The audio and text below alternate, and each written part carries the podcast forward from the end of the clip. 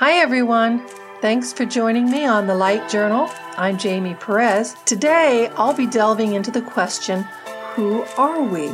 This is the third episode of the Human Programming series. So if you haven't already listened to the first two podcasts, be sure to check them out.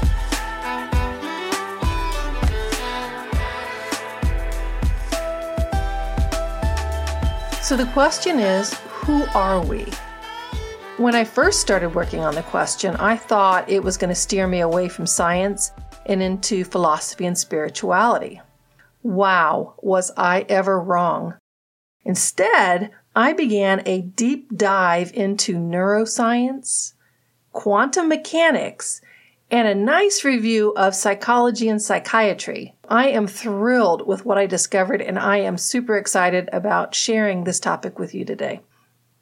To understand who we are, we have to start with ego. Ego refers to our sense of self and our perception of self. It's that part that's formed and shaped by memories, responds to the surrounding world, evaluates things, and makes plans. In other words, it's our human programming. But as we all know, how we describe ourselves and how we react to things really depends a lot on our audience. If we're on a job interview, we'll talk about our sense of work ethics and our work values. If we're applying for a scholarship for a school, we're going to talk about our learning abilities, creativity, and potential. Now, if we're joining a shamanic group, we're going to describe our spiritual experience. These are all aspects of who we are, but we're just focusing on the piece that is most relevant to the people we're around. And as seen from the example, ego actually informs us on how to interact with the world. It's essential to being a functional human being. Because of ego, I'm aware of most things that make me me. For example, I know I live in the 21st century. I'm in the United States, and I know what season it is. I know I'm married with children and that I'm a woman. I know what I do and don't like to eat, what I enjoy and don't enjoy doing. I know what I do for a living. And I know how to go to and from the store, the office, and other places. In other words, ego gives me a context for living in this world and a structure for experiencing it. But is that a complete description of who I am? To find out more about that, I turned to Carl Jung. He was a very famous psychiatrist from the early to mid 1900s. He taught that the human psyche, which he defined as our total personality structure, well, it has two parts. One that we're aware of, that he called the ego, and the other that we're not aware of, which he called the unconscious. Now, he believed that the ego is like a mask we wear that covers up and hides our true selves. It's what we show the world because we believe it's what the world wants to see. We're playing a role or an act in order to be accepted.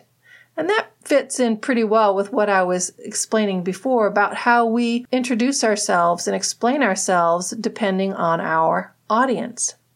Now, Carl Jung, he also talked about the unconscious part of our psyche, and he divided that into two parts.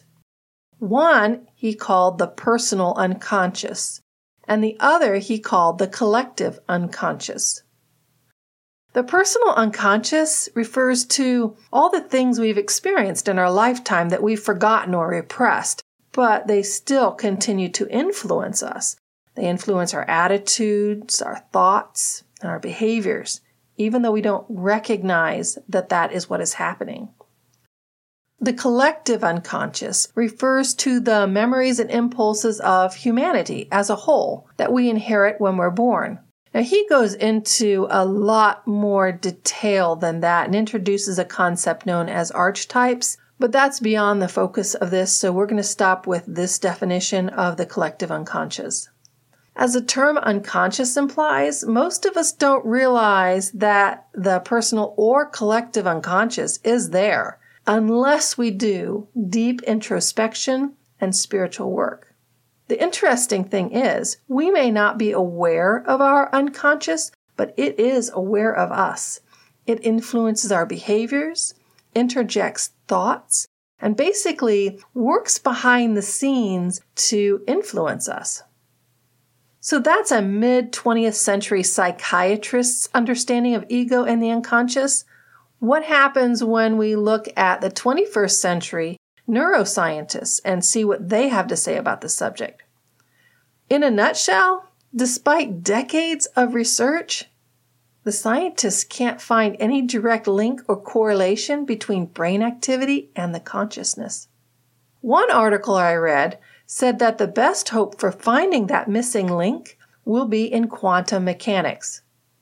Quantum mechanics just refers to the behavior of atomic and subatomic particles because they don't follow the known laws of physics.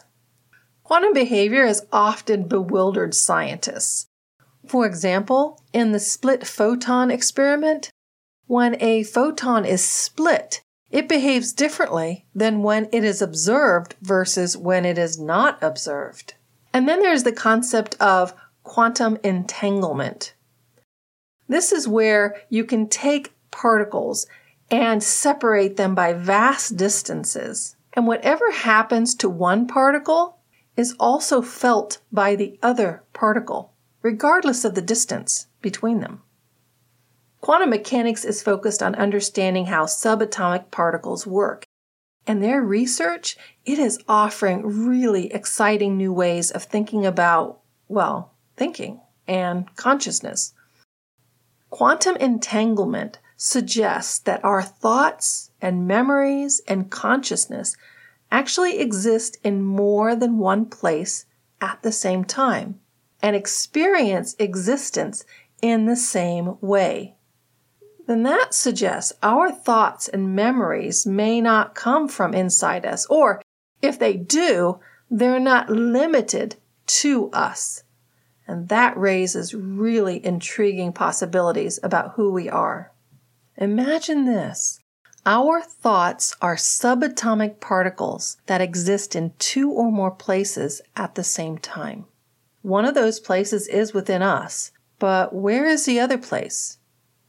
If we use Carl Jung's idea of a collective unconscious outside of the brain, then what we have is a type of library or repository of all human experiences, memories, and knowledge. That would certainly explain why human discoveries tend to emerge at the same time all around the world. It also explains why so many artists, musicians, and innovators talk about their visions and music that just seem to come out of nowhere. So let's put all the pieces together. Carl Jung described the ego as a mask we wear that hides our true self. From my review of subatomic particles and quantum entanglement, I think we can hypothesize that the ego's role is to hide the truth of who we are from us at a quantum level. It is a form of human programming that keeps our code in and other codes out. Except not so much. So here we are producing new thoughts, memories, and experiences that go into this collective library, merging with all these other thoughts, memories, and experiences of humanity. What happens when you mix stuff together? You get something else. Thoughts, memories, and experiences change. And since quantum particles affect one another, what changes in the collective library also changes in us. And what changes in us changes the collective library. That means our memories, thoughts, and experiences are altered. I don't know about you, but this reminds me of a phenomenon known as the Mandela effect. Scientists refer to this as false memories. It's when a lot of people, and we're talking millions of people, incorrectly remember the same thing. It's named after Mandela because many of us remember that he died in prison in the 1990s.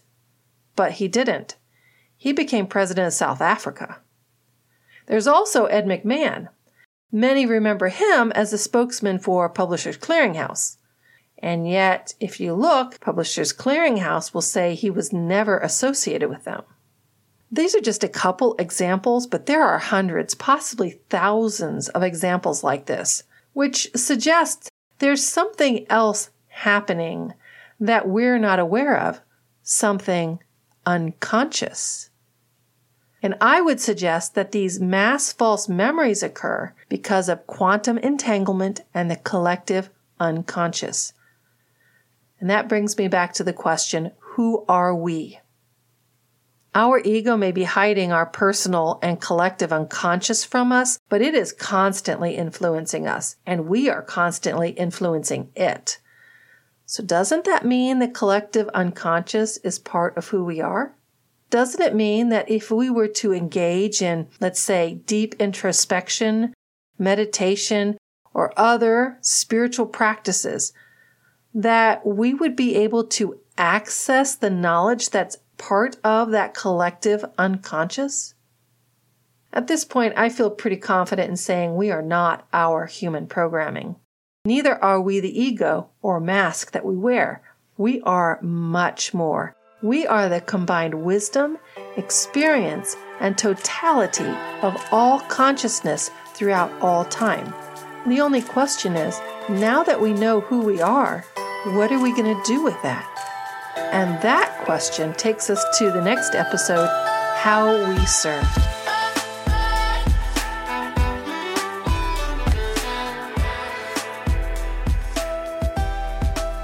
Thanks for listening. I'm Jamie Perez with the Light Journal Podcast.